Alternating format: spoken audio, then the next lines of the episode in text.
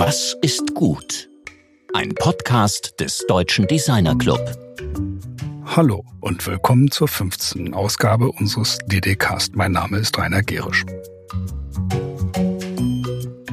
Letzte Woche sprachen wir mit dem Produktdesigner Sebastian Hergner. Als das Gespräch auf nachhaltige Produktmerkmale kam, sagte Sebastian etwas provozierend, dass Recyclingfähigkeit eigentlich keine Entschuldigung für Produkte sei, die man wirklich nicht braucht. Der Schluss daraus ist, dass es eben manchmal besser wäre, Dinge einfach nicht zu tun. Diese menschliche Einsicht vorausgesetzt, wäre uns sicher vieles erspart geblieben von dem, was unseren heutigen Gesprächspartner bewegt. Professor Dr. Dr. Volker Moosbrugger ist Generaldirektor des Forschungsinstituts und des Naturmuseums Senckenberg in Frankfurt am Main. Im Gespräch mit dem Leibniz-Preisträger geht mein Kollege Georg Christoph Bertsch der Frage nach, welche Rolle Design in den nächsten drei Millionen Jahren spielen wird. Ja, wir sind hier bei der Senckenberg Gesellschaft für Naturforschung in unmittelbarer Nachbarschaft eines der meistbesuchten Museen, dem Senckenberg Museum, bei Professor Dr. Dr. Volker Moosbrugger. Es ist ein wunderbarer Raum hier, sehr großzügig, also mit geologischen Funden an den Wänden, Versteinerungen prähistorischer Lebewesen, künstlerische Luftaufnahmen besonderer Regionen und auch Skulpturen. Also ein offenbar sehr vielfältig interessierter Mann. So ist es. Wunderbar. Ich freue mich sehr, dass wir ins Gespräch kommen und dass wir eben bei Ihnen auch hier äh, direkt die Aufnahme machen können. Das ist das erste Mal, dass wir das Studio verlassen. Von daher auch eine Premiere für uns. Und äh, wir sind sehr gespannt auf, die, auf das Gespräch. Ich steige direkt mal mit einer Frage ein, die eben mit Ihren vielfältigen äh, wissenschaftlichen Hintergründen zu tun hat. Als Biologe und Geowissenschaftler denken Sie ja in sehr langen Entwicklungszeiträumen. Wie weit denken Sie denn eigentlich in die Zukunft? Also welcher Moment in der Zukunft ist in Ihrem Denken noch relevant? Naja, wir gucken, wenn man so will, unendlich weit in die Vergangenheit und eigentlich auch unendlich weit in die Zukunft. Das ist schon richtig, nicht? Also Geowissenschaftler machen sich auch Gedanken drüber, wann hört die Sonne auf zu strahlen und wann erstarrt die Erde mit ihren Lebewesen, einfach weil die Sonne nicht mehr strahlt und keine Energie mehr auf die Erde bringt. Also tatsächlich geht es schon um Milliarden Jahre zurück, um Milliarden Jahre nach vorne. Aber das, was uns heute natürlich primär interessiert, sind, wenn man so will, die letzten 300 Jahre, aber eben auch die nächsten 300 Jahre. Nicht? 300 Jahre sind ja letztlich zehn Generationen, wenn man das in Menschengenerationen denkt. Wieso dieser Zeitraum von 600 Jahren?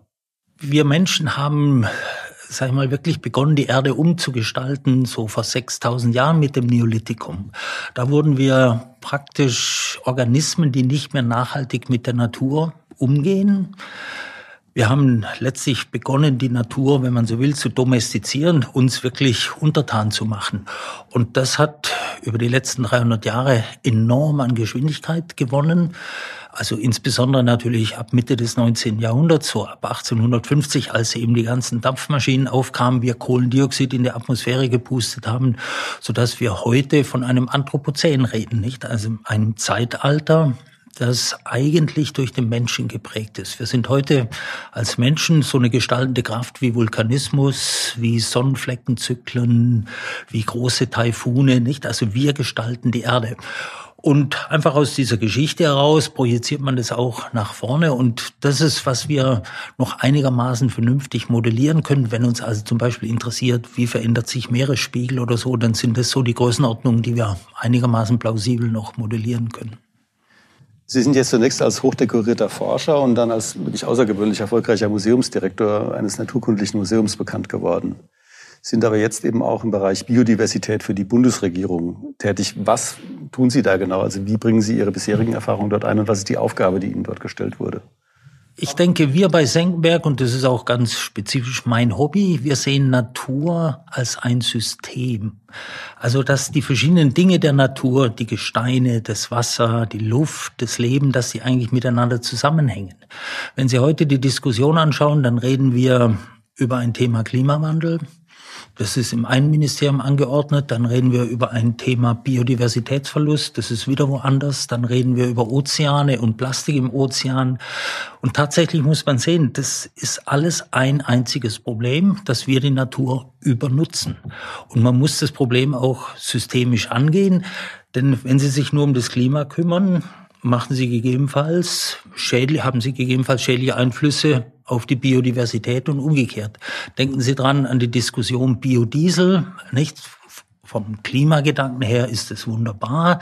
Ich nehme Pflanzen, generiere aus den Pflanzen letztlich Brennstoffe und die verbrenne ich wieder, dann habe ich einen geschlossenen CO2-Kreislauf aber das geht auf Kosten der Biodiversität. Und deswegen muss ich eigentlich Systeme anschauen. Und das ist das, was unsere Spezialität ist und wo wir, glaube ich, auch ein Alleinstellungsmerkmal haben.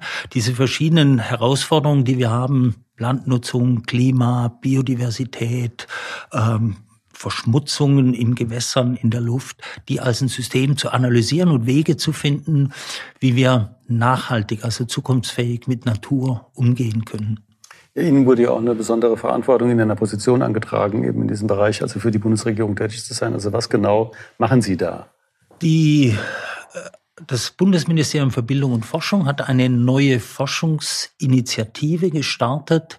Die nennt sich Forschungsinitiative zum Erhalt der Artenvielfalt. Ein großes Programm, was über die nächsten Jahre schon mit substanziellen Millionenbeträgen gefördert wird. Und hier bei Senckenberg, wir koordinieren dieses gesamte Vorhaben. Abgekürzt läuft es unter FEDA. Forschungsinitiative zum Erhalt der Artenvielfalt wird von uns koordiniert. Wir haben jetzt gerade die ersten Projekte, 19 Projekte, die jetzt gerade starten. Da werden wir dann im äh, ein paar Monaten den Kickoff dazu haben.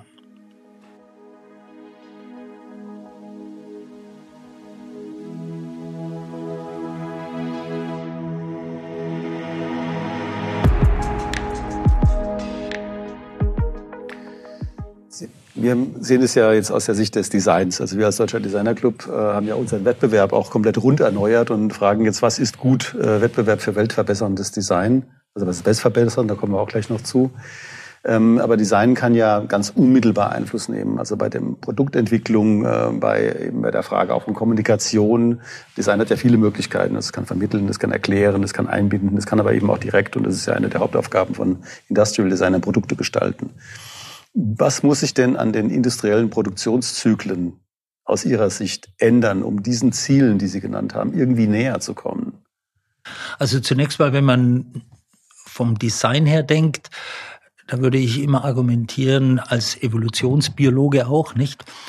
Form und Funktion müssen zusammenhängen, denke ich. Das ist eines auch der Grundprinzipien, äh, die für Sie wichtig sind. Ähm, und gleichzeitig erwarten wir natürlich von Produkten, dass sie uns ästhetisch ansprechen. Also irgendwo Form, Funktion, so funktioniert Natur. Und wir alle finden Natur schön. Es gibt wenig Leute, die Natur wirklich hässlich finden. Und das hängt damit zusammen, dass wir eben auch an der Form schon erkennen, was das Tier macht, was die Pflanze macht. Und so ähnlich ist für mich eben auch das ganze Thema Design. Form, Funktion müssen eine Einheit bilden und es muss einen gewissen Anklang an Natürlichkeit haben, weil wir das einfach als Menschen besonders attraktiv finden. Was den Produktionsprozess anbelangt, denke ich, da müssen wir ganz grundsätzlich umdenken, und zwar in der Hinsicht, dass wir lernen müssen zu verstehen, dass wir mit unseren ganzen Produktionsprozessen Naturkapital immer nutzen und damit zerstören. Und da muss ich umgekehrt aber auch wieder sicherstellen, dass dieses Kapital nachwächst. Das ist der Hauptfehler, den wir gemacht haben über die letzten 50 Jahre. Wir haben primär Naturkapital abgebaut, uns aber nicht drum gekümmert, dass es wieder aufgebaut wird. Ich mache ein Beispiel, wo es ganz gut funktioniert. Wasser. Sie drehen den Wasserhahn auf, dann kriegen Sie sauberes Wasser und zahlen dafür. Und dann geht das dreckige Abwasser runter, dafür zahlen Sie auch. Und damit ist der Kreislauf geschlossen. Wir als Konsumenten zahlen sowohl für das Produkt sauberes Wasser, wie eben auch nachher für die Aufbereitung, dass wir wieder sauberes Wasser bekommen. Und so müsste man das mit der Atmosphäre genauso machen. Wenn ich irgendwas in die Atmosphäre hineingebe, bin ich auch dafür verantwortlich, dass es wieder rauskommt. Nehmen Sie das CO2, ich gebe Kohlendioxid in die Atmosphäre rein, muss im Produktionsprozess einplanen. ich muss auch Energie investieren, um das Kohlendioxid wieder rauszuholen.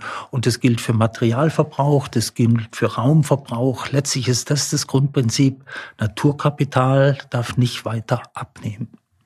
Es gibt ja durchaus eben noch so nihilistische Haltungen, denen man immer wieder begegnet, die sagen, da kann man doch gar nichts mehr machen, das ist doch alles letztlich verloren. Also wir hatten in einem Vorgespräch mal vor einiger Zeit auch darüber gesprochen, da hatte ich Sie gefragt, wie sehen Sie denn eben die mögliche Umkehr dieser Entwicklung, also insbesondere beim Biomasseverlust? Wir hatten ja über Insekten gesprochen. Ja, ähm, Sicher gibt es viele Leute, die so ein bisschen eine defetistische Einstellung haben. Ich bin immer ein Optimist gewesen, durchaus auch aus der geowissenschaftlichen Perspektive. Wenn Sie die Erdgeschichte angucken, natürlich gab es immer wieder Katastrophen, aber die Biodiversität hat kontinuierlich zugenommen. Also, und wenn Sie die Geschichte des Menschen anschauen, es ist uns noch nie so gut gegangen wie heute. Trotz aller Umweltprobleme. Wir wurden noch nie so alt wie heute. Wir sind noch nie so gesund gewesen wie heute. Noch nie haben so viele Leute Zugang zu Bildung gehabt. Nicht? Also trotz aller Probleme es geht uns so gut wie nie zuvor. Wir müssen halt jetzt einen neuen Modus finden, wie wir mit Natur umgehen. Und für mich interessant ist zu sehen, dass ähm, die Wirtschaft das eigentlich schon mehr verstanden hat als die Politik. Die Gesellschaft ist da aktiv auch. Wir haben die Fridays for Future, da gibt es einen ordentlichen Druck. Ähm, und die Wirtschaft reagiert drauf. Und zwar Früher war das vielleicht mal ein bisschen Greenwashing. Die Zeiten sind rum, weil die äh, auch die Investoren achten drauf. Ich will mein Geld in nachhaltige Produkte, in nachhaltige Firmen investieren und nicht in stranded Assets, wo ich weiß, in zehn Jahren ist die Firma hat die keine Zukunft mehr. Und hinzu kommt, dass auch die Chefs, die heutigen Chefs die sind jetzt alle um die 40, 50 Jahre, die haben Kinder, die sind 10 bis 20 Jahre und die sagen ihren Papas und Mamas auch, was sie tun sollen. Nicht? Die jungen Leute gestalten ihre Zukunft auch, indem sie ihre Väter und Mütter beeinflussen. Und deswegen bin ich schon optimistisch, da bewegt sich viel. Wir haben auf der EU-Ebene das große Vorhaben Green Deal, wir haben verschiedene Initiativen von der Wirtschaft aus, Value Balancing Alliance, Mars ist aktiv in diesem Sektor. Also äh, da tut sich viel, alles doch ein bisschen langsam. Je schneller wir sind, desto besser.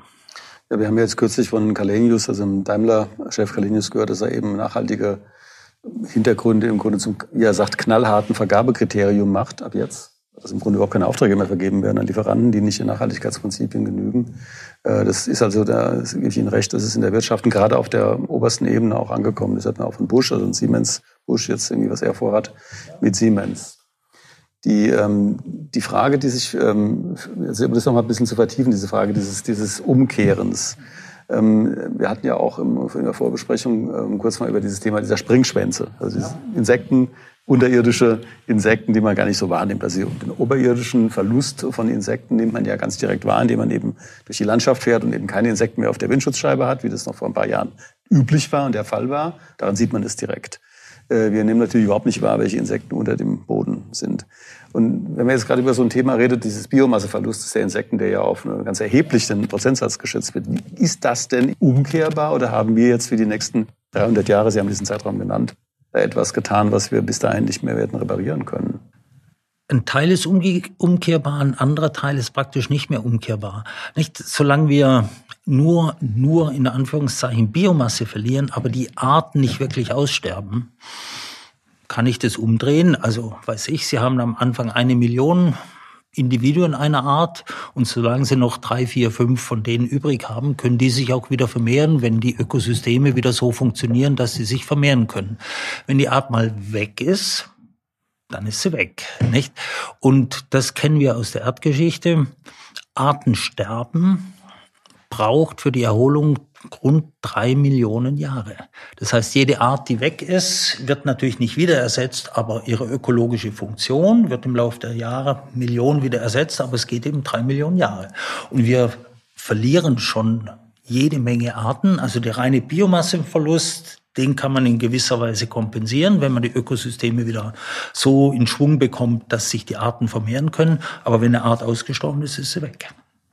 Zoomen wir jetzt mal vom, von dieser, von diesem High-Level-Betrachtung auf die Arbeit letztlich im Museum oder des Museums auch. Ähm, Ihr Museum insbesondere hat sich ja auch dadurch hervorgetan, dass es äh, dieses Thema schon lange auch bearbeitet, dass es eben auch im Rahmen der Museumsdidaktik bearbeitet wird.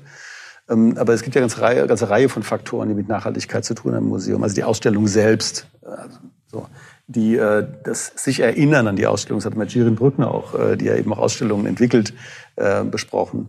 Das ähm, sozusagen Mitnehmen auch von relativ bildungsfernen Schichten. Also was tut letztlich dieses Museum oder was können Museen dieser Art tun, um das Thema näher an die Menschen ranzubringen? Ja. Also wir machen das ja seit 200 Jahren.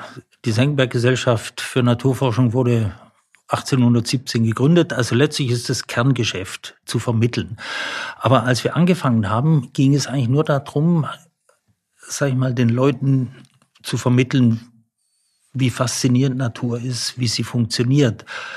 Heute geht es natürlich sehr viel stärker darum, nicht nur Begeisterung für Natur zu wecken, sondern eben auch Wege aufzuzeigen, wie ich nachhaltig damit umgehen kann. Das hat sich gerade in den letzten 40, 50 Jahren eben dramatisch geändert. Früher ging es nur darum, die Faszination, die Schönheit, die Ästhetik, aber eben auch die Funktionsweise der Natur zu vermitteln. Heute geht es darum, Wege zu, aufzuzeigen, wie ich nachhaltig mit Natur umgehen kann. Und da würde ich gerade noch mal was aufgreifen, was Sie vorher gesagt haben, gefragt haben, nicht, wie schaffen wir denn das Umdenken? Darum geht es, zu vermitteln, wie schaffen wir das Umdenken? Und aus meiner Sicht ist das Umdenken gar nicht so dramatisch. Wir haben heute eine soziale Marktwirtschaft und sind stolz darauf, dass sie funktioniert. Als sie eingeführt worden ist, hat die Industrie und die Gesellschaft, das kann ja gar nicht funktionieren, dass plötzlich die Unternehmen den Urlaub zahlen sollen oder Krankheitstage. Und es hat funktioniert. Wir haben Gewerkschaften und das System funktioniert. Das Einzige, was wir lernen müssen, ist zu verstehen, dass Nutzung von Natur kostet. Wann immer ich Naturkapital verbrauche, muss ich wieder investieren, dass es zurückkommt. Das ist das Einzige. Das Grundprinzip kann, der Marktwirtschaft kann äh, bestehen bleiben. Ich muss also von einer sozialen Marktwirtschaft zu einer ökosozialen kommen. Und das ist schon das, was wir letztlich im, im Naturmuseum eben auch mehr und mehr vermitteln wollen dass die Leute nicht nur verstehen, wie Natur funktioniert, sondern eben, wie wichtig das für uns Menschen ist und dass es wichtig ist, dieses Naturkapital zu erhalten und das muss ich als einen Wert sehen, den ich auch finanziere. Wir alle sind bereit, Sozialleistungen abzugeben, damit wir eine Rente haben, damit wir eine Krankenversicherung haben, dass wir, damit wir eine Arbeitslosenversicherung haben, sind alle Sicherheitssysteme. Und genauso ist die Natur eins. Und dafür muss ich zahlen. Das kriege ich nicht mehr kostenfrei, nicht mit acht Milliarden Menschen.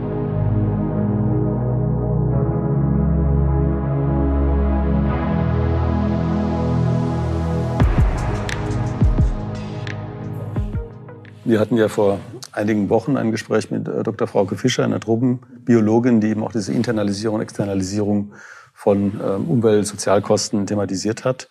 Ähm, kann man das eben auch zum Ausstellungsthema machen? Also gerade in der Wirtschafts- und der Finanzstadt wie Frankfurt adressieren Sie diese Themen hier auch?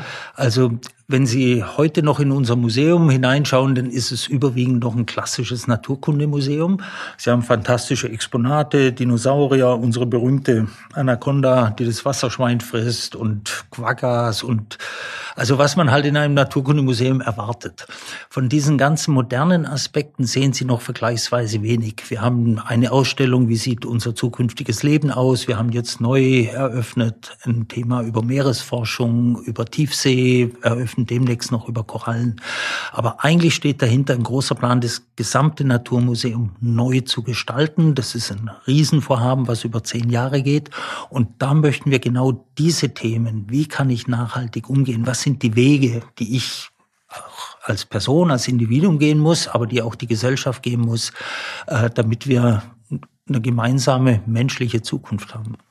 Wir hatten ja vorhin äh, gerade aus der Sicht des Designs das Produktdesign, also die Industrial Design Gestaltung, die sich eben mit dem Material beschäftigt, vor allem angesprochen, aber die Kommunikationsdesign-Seite, also auch Film, Foto, Grafikdesign, Informationsdesign, das spielt ja dabei eine vermutlich erhebliche Rolle.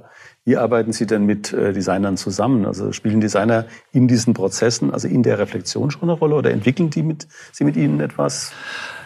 Also da erleben wir auch gerade einen Prozess, das Standardverfahren war typischerweise so, wir, die Wissenschaft, hat sich ein Thema überlegt, hat sich eine Storyline überlegt und dann geht man zu Designern und überlegt, wie bringe ich das in den Raum, wie gestalte ich das, wie mache ich das attraktiv, wie viel aktive Elemente muss ich haben, wie inszeniere ich das.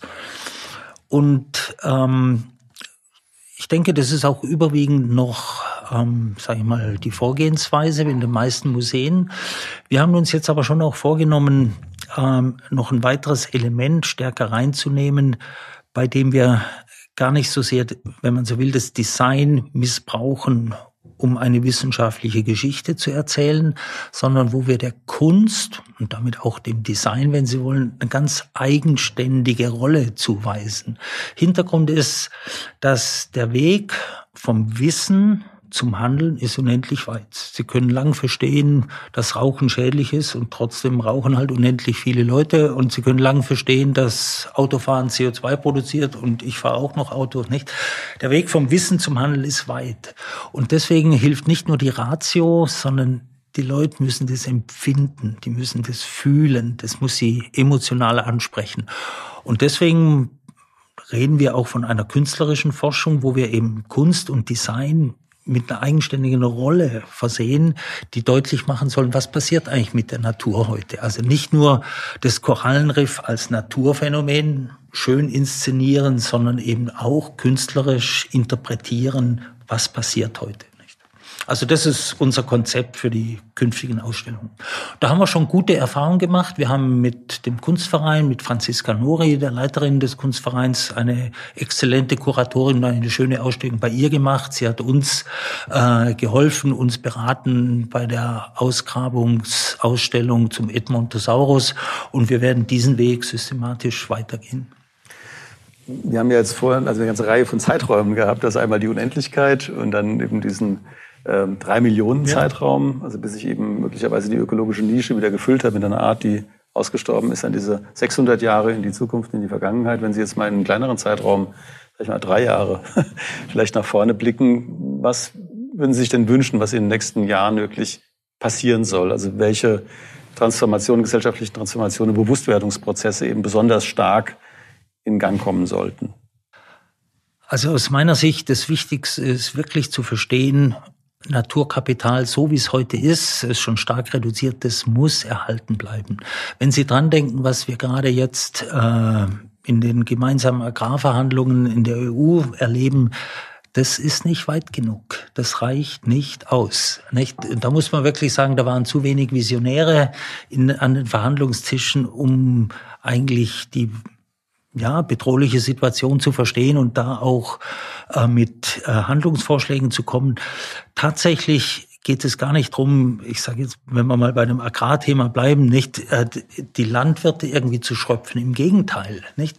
Ich denke eher, man muss zum Beispiel dahin kommen, dass man die Landwirte auch für die Ökosystemdienstleistungen bezahlt, die sie uns zur Verfügung stellen. Also nicht nur für ihre Rüben und Weizen oder was immer sie uns produzieren, sondern eben auch für Ökosystemdienstleistungen. Und dafür eine Subvention auszusprechen, das ist sehr viel sinnvoller, als jetzt einfach solche Pauschalmaßnahmen auf 30 Prozent der Fläche zu haben, wo kein Mensch weiß, was die bewirken, nicht? Also das würde ich mir wünschen, dass man dieses Thema Naturkapital erhalten ernst nimmt und wirklich mit etwas visionären, wirklich strukturell neuen Ansätzen da dran geht.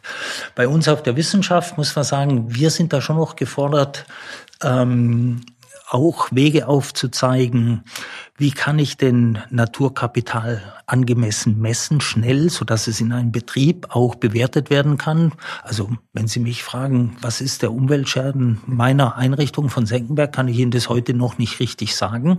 Ich kann zwar sagen, wie viel Energie ich verbrauche, wie viel Wasser ich verbrauche, wie viel CO2 ich verbrauche, aber was mein Impact auf die Biodiversität ist, auf bestimmte Stoffkreisläufe, kann ich Ihnen heute noch nicht sagen, weil uns da zum Teil auch noch die Methoden fehlen. Also da müssen wir äh, weiter voranschreiten. Und die Bevölkerung muss bereit sein, Wohlstand stärker als ein Wohlbefinden zu verstehen. Also Wohlstand nicht in Euro zu messen, sondern in einem Wohlbefinden. Nicht? Wir sind das Land, das am wenigsten für Essen ausgibt. Warum? Weil die Preise für die Nahrungsmittel sind viel zu niedrig mit der Konsequenz, dass die Umwelt darunter leidet. Nicht? Also Boston Consult ist eine Studie, die ich immer gerne zitiere, zeigt, ähm, die deutsche Landwirtschaft hat eine Bruttowertschöpfung von 21 Milliarden, erzeugt Umweltschäden von 90 Milliarden.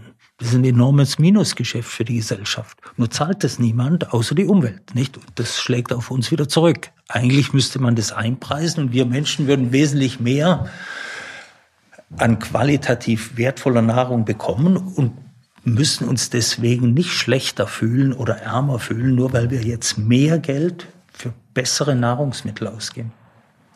Ich bin ziemlich beeindruckt eben von diesen, von der Dimension Ihres Denkens, auch von, den, von, den, von der Breite sozusagen Ihrer Herangehensweisen. Ähm, das hat, hilft uns auch jetzt letztlich für die Diskussion im Design.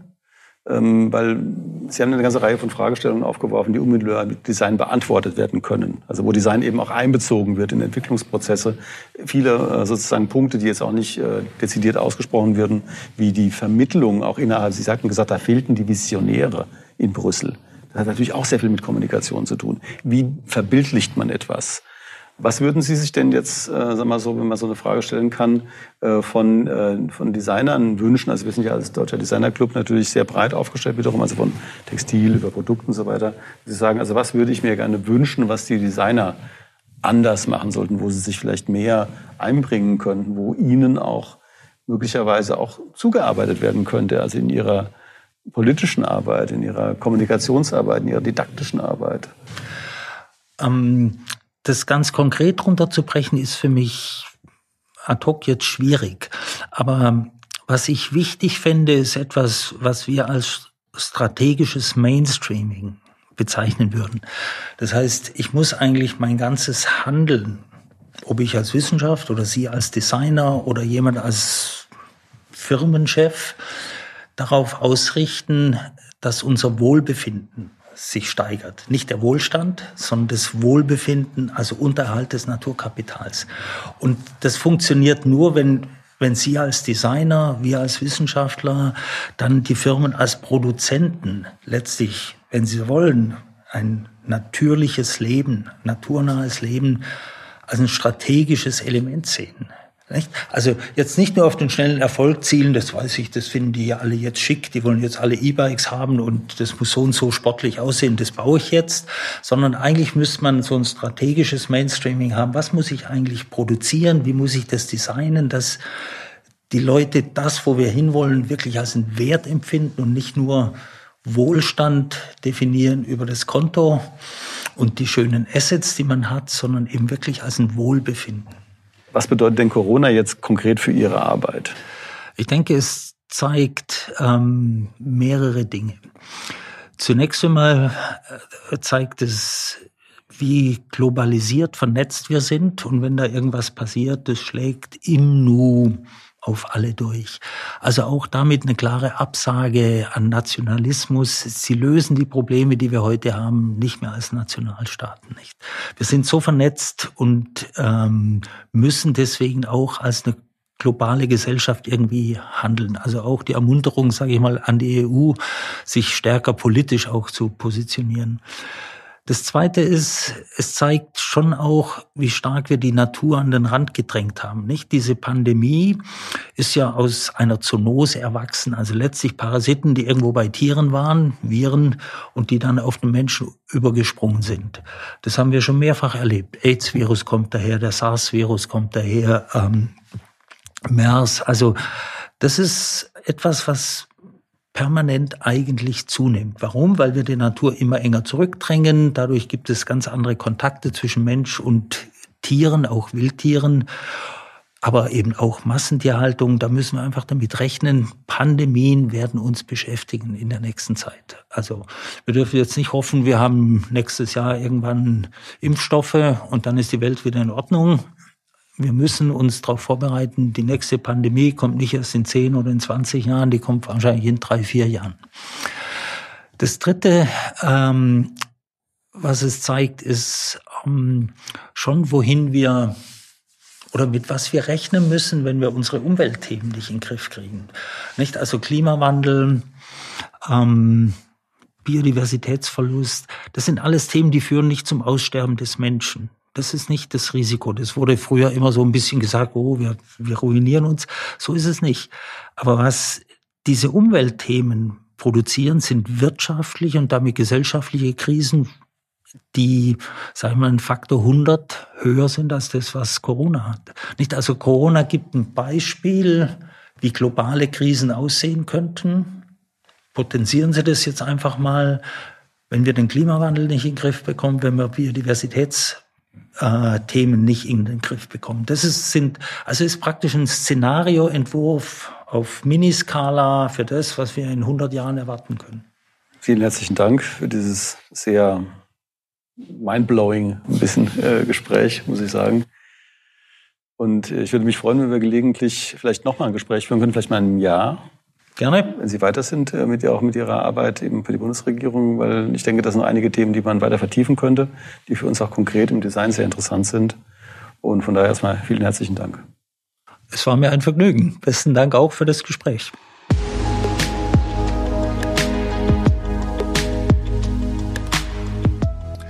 Das war Volker Moosbrugger im Gespräch mit meinem Kollegen Georg Christoph Bertsch. In der nächsten Woche hören wir die Kommunikationsdesignerin Simone Leidenberger. Mit ihr sprechen wir darüber, wie Design Menschen involvieren kann.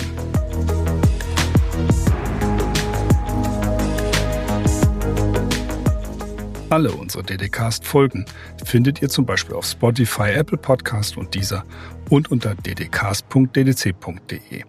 Auf dieser Webseite könnt ihr zusätzlich wertvolle Informationen, Links oder Buchempfehlungen zu jedem Thema abrufen. Sehr herzlichen Dank fürs Zuhören. Wir wünschen euch und uns alles Gute bei der weiteren Bewältigung der wirklich drängenden Fragen dieser Epoche. Eure DDcast-Redaktion.